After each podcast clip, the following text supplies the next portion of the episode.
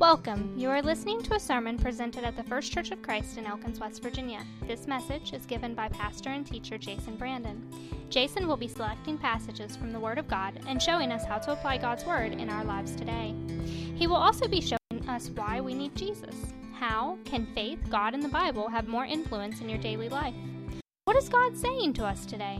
For this and more, stay tuned. We are in Acts chapter 26 today. Now, there are a couple of ways to do Christmas sermons. Um, there's doing the Christmas message, which is Matthew chapter 1 and Mark or and Luke chapter 2, year after year after year. And there's a joy in that. I love I love the Christmas passages. Um, or there's the chance to do something new, knowing that there are some people that only go to church once or twice a year and then hear the same message again and again and again. I, I like both. I, I, like both. So last night, we had our, our candlelight Christmas Eve service, and it was the traditional Christmas passages. And then this morning, because there are 1,189 chapters in the Bible, but only 52 weeks a year. And if you do the same two chapters for at least one of those weeks, and I know some churches will stretch that out to a month. So we're going to do Acts chapter 26 today, finish up our series on disciples um, and the message of what it means to be a disciple of Jesus Christ. And I think that is still part of the gospel message, which fits into Christmas. Um, because I've, I've known people raised in the church, or at least they've told me they've been raised in the church their whole life, and not know who Moses is or who King David was, or somebody told me they didn't know the difference between the Old Testament and the New Testament. Um, and yet, and, and, in the same sentence, they were bragging that they'd been in the church their whole life. Um, I, I, our kid, I've always got that fear that the kids, I, I, appreciate what Brennan's been doing with the kids, systematically working through, in, in Bren, um, systematically working through the whole Bible because too many kids learn Noah's Ark, Daniel and the lion's den, David and Goliath, and that's it. Um, and we have a nation that knows some of the Christmas story, uh, the account. It's not a story, is it? It's, it's real. Some of the Christmas account, but they don't get it, but they know the account, and I, I want to dig deeper into that. So, what does the Christmas message bring? And the answer is it brings us joy, absolute joy, but opposition from the world. Satan isn't taking December 25th off. He still wants to see the church fail. He loves it when people take their eyes off what we talked about last night, the whys of the Christmas, why God sent Jesus to earth, and we focus on all the stuff, the angels and the shepherds and the wise men, and uh, he loves it when we lose the true meaning for the window dressing. God sent Jesus to earth to redeem mankind through his sacrifice. Satan loves it when we skip that part and focus on the other stuff. And he would love for people to let it turn into just another story. So today, something a little bit different. The gospel of Jesus Christ is offensive, it offends the world. It's always offended the world. It will continue to offend the world, and that's okay. It's not our job to make the gospel palatable. It's not our job to water it down, create a version that the world will like, because that doesn't save. Um, disciples have a testimony, may, may cost us. Today I want to examine Paul's testimony in Acts chapter 26 in light of the cost that it, that it was for him. So here's our backdrop. Uh, Paul has lots of enemies. And in picking up these enemies, he has been arrested um, by the Romans and he is now in Acts chapter 26. He is on trial for being a Christian before King Agrippa. Um, and and, uh, and, and there are people that want him dead, and they're, and they're trying to get him executed. And he stands before King Agrippa, a vassal of the emperor of Rome, and this is his defense. So we are in Acts chapter 26, verse, verse 9. Paul says, I too was convinced that I ought to do all that was possible to oppose the name of Jesus of Nazareth. And that's just what I did in Jerusalem. On the authority of the chief priests, I put many of the saints in prison. And when they were put to death, I cast my vote against them. Many a time I went from one synagogue to another to have them punished, and I tried to force them to blaspheme. In my obsession against them, I even went to foreign cities to persecute them. On one of these journeys, I was going to Damascus.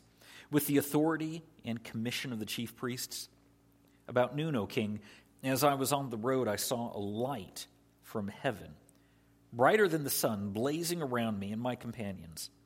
We all fell to the ground, and I heard a voice saying to me in Aramaic, Saul, Saul, why do you persecute me? It is hard for you to kick against the goads. And then I asked, Who are you, Lord? I am Jesus whom you are persecuting, the Lord replied. Now, get up and stand on your feet. I have appeared to you to appoint you as a servant and as a witness of what you have seen of me and what I will show you. I will rescue you from your own people and from the Gentiles. I am sending you to them to open their eyes and turn them from darkness to light and from the power of Satan to God, so that they may receive forgiveness of sins and a place among those who are sanctified by faith in me. So then, King Agrippa, I was not disobedient to the vision from heaven, first to those in Damascus, and then to those in Jerusalem and in all Judea, and to the Gentiles also. I preached that they should repent and turn to God and prove their repentance by their deeds. That is why the Jews seized me in the temple courts and tried to kill me. But I've had God's help to this very day, and so I stand here and testify to small and great alike. I am saying nothing beyond what the prophets and Moses said would happen that the Christ would suffer, and, as the first to rise from the dead, would proclaim light to his own people and to the Gentiles. Well, at this point, Festus interrupted Paul's defense. You are out of your mind, Paul, he shouted. Your great learning is driving you insane. I am not insane, most excellent Festus, Paul replied. What I am saying is true and reasonable. The king is familiar with these things, and I can speak freely to him. I am convinced that none of this has escaped his notice, because it was not done in a corner. King Agrippa, do you believe the prophets? I know you do. Then Agrippa said to Paul, Do you think that in such a short time you can persuade me to be a Christian? Paul replied, Short time or long, I pray God that not only you, but all who are listening to me today may become what I am, except for these chains.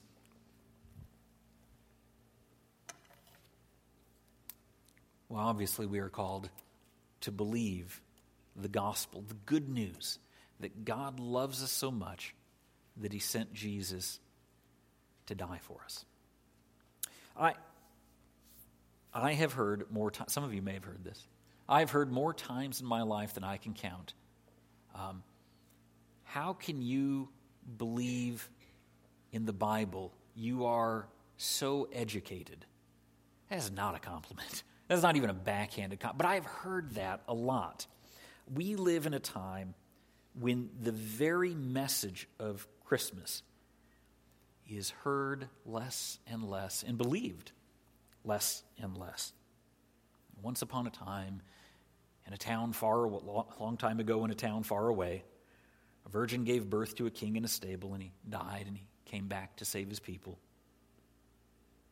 When we proclaim the Christmas, the Christian message, people shout what Governor Festus shouted You're insane.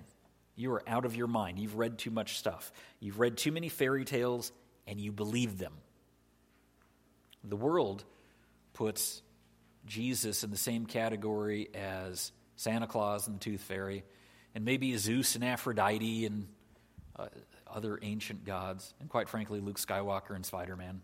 They're all and Mothman. They're all they're all just lumped into this mythical category. The world thinks, and I, and let me let me let me that is always my fear for, for kids. My parents didn't raise me believing in Santa. My, my fear for children is always when they outgrow the tooth fairy. Will they outgrow Jesus? Have we, have we lumped them into this nebulous fictional category? And when they outgrow some, they outgrow. That's always been my fear. It's always, I like to talk about the Christmas story because that's the phrase I was raised on, but it's not a story, it's an account, it's the truth.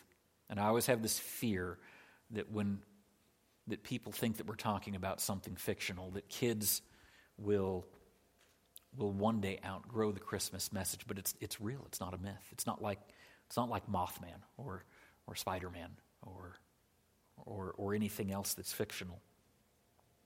Uh, the world thinks that we are crazy for what we believe, and I get that. The world, I get if you don't believe that this book is true, I, I I get that the Christian faith is nonsensical to the to the world. I, I people are not born believing in this, and, and there was a time when when when the U.S. was a very Christian country, and it was just kind of assumed that you were born and raised in the church.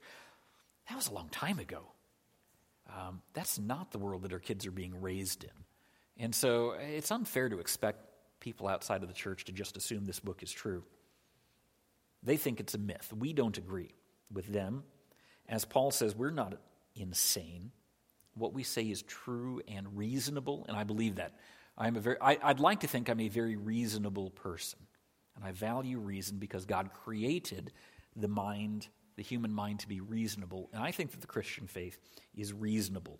There is a God, He created the world, and He loves the world. Now, there's also sin, things that He does not approve of. Sin separates us from God.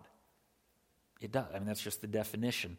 And, and separates us from God permanently because He is holy. It's, it's not just a pet peeve of him. It doesn't just annoy him. If the Bible is true, he despises sin, he hates it. And so, to destroy sin, he sent his son to earth to be born and then to die, to, to free us from sin. And those who accept that sacrifice for their sin are restored to their loving Creator. I'm going to be honest, I feel that is perfectly reasonable. I don't, I don't think it's a stretch. I, I have the, the Christmas message makes greater sense to me than some of the things that we're, we're reaching for. The problem I have with, with the Big, Big Bang Theory, uh, that the universe was created from an explosion, is that the laws of science tell me that objects in motion stay in motion, and objects at rest stay at rest, and things don't just randomly explode you still need something to cause the explosion. So there's still this flaw. Um, I, have I've read enough Dawkins and, and, and Hawking and, and these other guys. You, they talk about there's still this problem that the Big Bang has to come from somewhere. Um, even if you believe in the Big Bang, it doesn't actually solve the where did the where did the universe come from problem. Because where did that where did that initial particle come from? What caused it to explode? But but the Bible message is there is a God. He is eternal, He is immortal, He is all powerful, He created the universe, He created it for a purpose. And for all the things that you're, you're the purpose. He created the universe to create we who would live with Him in fellowship. And because He's not just a creator, but because He is loving, He doesn't make us. We have the chance to choose sin or choose God. That's because He loves. One, I heard one, one preacher say that hell is the ultimate expression of God's love. Think on that. We don't he doesn't make us live with him forever. He loves us enough that though it breaks his heart, he gives us a choice. And if we don't want to live with God, he's made a place for those who don't want to live under his lordship, under his kingship, under his rules. That to me makes sense.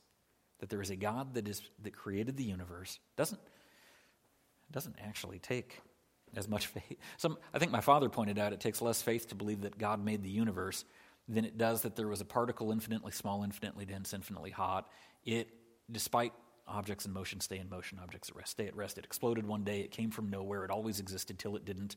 I, that takes a whole lot more belief than there is a God and He created everything and He created us and He loves us. To me, that's an easier belief, frankly. But here's our problem today Kids go to church for an hour or two a week, maybe three if we get them on Wednesday night. Uh, they're in school five days a week. We make our kids go to school, we often don't make them go to church. That might show some priorities. And so we have an entire generation of kids in church raised to believe Well, not school stuff. Uh, Big Bang and humans are descended from single celled organisms that evolved. But, but this is mythical. But, but the Christmas story is, is a myth. And that creates a problem that we have so many Christians that believe in, in everything but the Bible. That's a problem for the church. We've lowered the bar on Christianity, and I think that we have a weak, I know that we have a weaker church because of it. We need to raise again the banner of Christ and His Word, press what is non negotiable the Christmas story, the Christmas account, the virgin birth, the angels, even, even the Magi. I think that they didn't show up. Jesus was living in a house by the time they showed up. I don't, I don't think they showed up at the stable.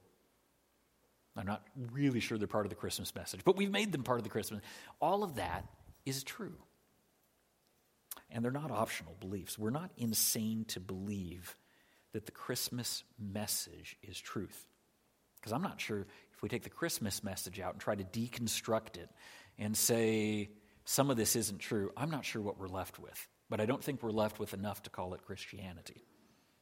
This is the heart of the Christian faith. We have to believe the good news. But believing the good news is not enough. Then we have to live it. So, I taught briefly at a college in southern Illinois, and uh, in checking my credentials, the Illinois Board of Higher Education approved me to teach any language I wanted, every language that I wanted. They, they looked at my background, they looked at all the language I've studied, and they said, This guy knows linguistics well enough that he can teach any language. That's pretty neat. I was pretty, pretty, pretty honored by that, that sign, that, that show of faith. A um, couple of degrees in, in ancient languages, studied a dozen languages in college. Um, at the college I was teaching, they were going to have a mythology class. And I think that that's, I think studying ancient religions is important. So I said, I'd like to teach this class. I, I, have studied ancient cultures, I've studied ancient languages in particular, um, and I would like to teach that. But I wasn't allowed to teach that because my degrees were in Bible and language and not literature. And I have a problem with that. And the reason I have a problem with that is that wasn't literature. That was what people believed. This, this is not literature. I, there are some literary aspects to this book, yes, but this is not Moby Dick or The Three Musketeers. Um, this is not, writers did not sit down and say, what would make a good, if I was making a good story, somebody in here would be a better good guy. One of, my, one of the things I love about the Bible is that every person in this book is flawed, and the Bible loves to show that. King David, Moses, Abraham, these guys mess up a lot. Peter, right? Paul, these guys make mistakes which is the point of the Bible. We all do. I relate to these people. I'm glad that, but, but if I was writing a story, I would make them very heroic because that would be the literary thing to do to show that they were uh, amazing heroes. But, but the Bible isn't written like literature. It's not literature, it's faith. It's a book. Of, the purpose is not to tell a good story, the purpose is to solve our needs. And so I, have to pro- I, I, I was very frustrated that I wasn't qualified to teach ancient religions because I didn't have a literature degree. This is not a book of literature.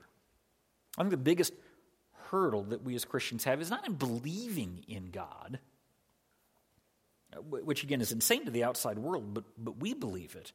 The hard part is surrender. Once we believe in Him, to surrender to Him, to move from head to heart, to live our faith in our daily lives. For too many, Christianity is academic, it's, in, it, it's, it's head knowledge. We think that there is a God. We, and, and we think that, there, that this is enough. There is a God, and that's enough. Um, but that's not faith. James tells us that demons believe in God, but that doesn't mean they're saved. Paul says in verse 20 that we should repent and prove our repentance by how we live, by our deeds. That's what faith is. I don't care if you believe in baby Jesus and I don't think God cares if you believe in Him. Faith is not what you believe in, but what you do. What difference does Christ make in your life? I, I sleep better at night, Jason. I, I, I, I have this feeling of peace and I sleep better at night. Yeah, you can get NyQuil for that. What I want to know is do your neighbors sleep better because you're a Christian? Because Jesus has changed your life? Do your coworkers sleep better? Is the rest of the world a better place because you are becoming more and more Christ like? Does your faith matter more than just head knowledge? The worst thing that we can do at Christmas time is to gather together and tell fairy tales. This isn't another fairy tale to add to the island of misfit toys. This is truth. And if it's truth, then our lives change or it doesn't matter. If all we do is think about Jesus, I don't think that makes us Christians. We have to live Jesus. If, if, we don't, if we don't know what that means, we're probably not in our Bibles enough. Let's start there. It's not the end, but the Bible is, is God's tool, his roadmap for, for how we come to be Christians. If we don't know what it means to be a Christian, we probably need. Let's at least start with some more Bible reading. Um, and, and then let's sit down and talk if you have any concerns or questions about that. Don't let your faith be a fairy tale or mythology or literature. Faith moves lives. Okay, so we believe it, we live it, and then based, and then, but that's not where it ends, is it? Because then we tell others, we share it. So, in high school, everybody has that movie that all of your friends get into, and fanatic. I maybe not everybody, but at least my generation that you fanatic. In my high school, people were fanatical about Monty Python's Holy Grail. It was a very sacrilegious movie. Um, we watched it weekly. When, when I became a locksmith, um, and my first week there, I was presented with Blazing Saddles because you could not work at the place that I worked at if you had not watched Blazing Saddles. They referred to this movie constantly. These guys, these locksmiths, there a dozen of them. These guys watched this movie frequently and, and, and loved it. So, think. I still find it very amusing that the movie Die Hard is now considered a Christmas movie. But I know people that religiously watch Die Hard every year at Christmas time. Um, I have so many friends that will be watching the movie Die Hard today. Uh, think, of your, think of your favorite movie. Um, a movie that you routinely can go back to, watch it again, and, and not, get, not get bored. um, Roger Ebert. Do you guys remember Roger Ebert, the movie guy? Um, I, Roger, Pam's hometown is Champaign, Illinois, and Champaign Urbana is a twin cities, and, and Urbana was Roger Ebert's hometown. And once a year, he would come back to Urbana and he would rent the local movie theater and he would show his favorite movies, which was pretty neat. Um, and uh, I, the only one I caught with, and he would be there and he would explain why these. The only movie, of course, I watched with him was Tron because it was the only sci fi movie he really liked. Um, but when asked what his favorite movie was, he said it may be the most cliched answer ever. He said, but Citizen Kane is perfect. He said, and I can watch that movie so many times, uh, and it never gets old. We all probably have that movie, or sci- sci- the Sci Fi Channel used to show Star Wars every year at Thanksgiving. I don't know if they still do. Um, and so every year I would come home from college on Thanksgiving break and watch the Star Wars trilogy when it was a trilogy uh, on, on TV. And, and I like the Star. I think Star Wars is a great movie. It doesn't, doesn't get old. Now that I have my daughter, I would say that the most watched movie in my life was Jim Henson's Labyrinth. It's probably the movie I've seen more than any other, and I still like it. I could still watch it today. Books. There, I, there are books that we, re, that we might reread. Um, I have a friend that rereads The Lord of the Rings every Christmas. I don't know why at well, I don't know why at Christmas time, but he rereads it every Christmas. Um, I had a student that read the Circle trilogy every year. Every year would read it again. I, there's no book that I read every year, but I have read the Chronicles of Narnia more times than I can count, seven or eight times at least. Um, and, and, I, and I would read them again. I still enjoy them. Being familiar with them doesn't ruin it. Quite frankly, I think it kind of enhances it. I, I get deeper into it. There are things I am anticipating, but there are tiny little details that sometimes I might miss. uh, the first four or five times through, and, and, and my mind is free. And yeah, Christmas comes every year. And yeah, we read the Christmas message year after year. But I think it's a joy. If you can watch Star Wars again, or Die Hard, or whatever, again and again, Labyrinth. If you can read Narnia or The Lord of the Rings, if, if there are things that you can experience, even though it's the same thing again and again, how much more joy the Word of God, the birth of our Savior. Um, pe- why do people read? Why do I have friends that reread The Lord of the Rings every year? You know the word. They're fanatics. They're, they're, they, they want to dig deep into it. And I like my science fiction, but I want to be a fanatic about Jesus. And so what if I've heard the Christmas account year after? In fact, frankly, last night we read the Christmas account at the candlelight service, and this morning in Sunday school, James and I read it again. Because I love I love the Bible and I love the I love the Christmas account. And I and I still take joy in those words. So what if the Bible gets familiar? In fact, that's the best way. That's how we know its truth, how we learn it. Paul had been reading the scriptures all his life. He knew them inside and out. He was, he was, he was among the Pharisees. He was, he, they were important to him. They made him seem like a fanatic to Governor Festus. We're all fanatics about something. And whether it's trains or baseball or hunting or days of our lives or shoes or purses or comic books. We're all fanatical about something. And We like to share. We like to tell people about our hobbies and what we enjoy. And it's fun to find other people that are into the same hobbies. All of us have something that we love to get into. Get into Jesus. He matters. And if we're into Him, we'll share Him because He matters. There isn't so many people of fear that we don't want to seem fanatical about our faith, that will seem, you know, that, that's just for preachers, but we don't want to be we don't want to be called a holy roller. Um, and, and I don't get why that is. Maybe there's, a, maybe there's a fear that if we get too into our faith, God will send us to Nineveh or, or Africa against our, our will. But he doesn't work that way. For, he doesn't work that way. First off, having spent time in the jungles of Papua New Guinea, they're surprisingly fun. Um, jungle living is. But more than that, we still have our free will. God doesn't make us do anything, right? I mean, we have the choice to follow Him. In ministry, He gives us the choice of how we serve with Him. Um, God doesn't. God doesn't force us. It's not how He works. Um, but He does want you to share His message of love wherever you are. Um, we we need Him shared here in Elkins. Christmas is a great time to not only consider our testimony, but who we're sharing it with.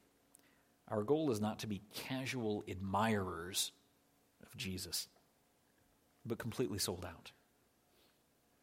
And so our, our hymn of decision, I've lost track. Is it 223? Is it 181? Uh, no, we've got, we have a special. Our hymn of decision is special. Um, our God has been so good to us. We have all that we could ever need through Jesus Christ. For some, he's just a story, and he's not a savior. For some, he's a savior, but he's not their savior. Today is the day to make Jesus your savior. If he is not, let's talk, stick around after church. Let's talk, uh, or, or make an appointment, whatever it takes. But it is not the it's the most important decision that cannot be put off um, because it's so important. It's it's eternity changing. Jesus must be our Savior, our Lord. If you haven't made that decision, I'd like to invite you to do so. Thank you for listening. You can contact us at our website, firstchurchofchristelkins.com, where you can also find out more. Have a nice week.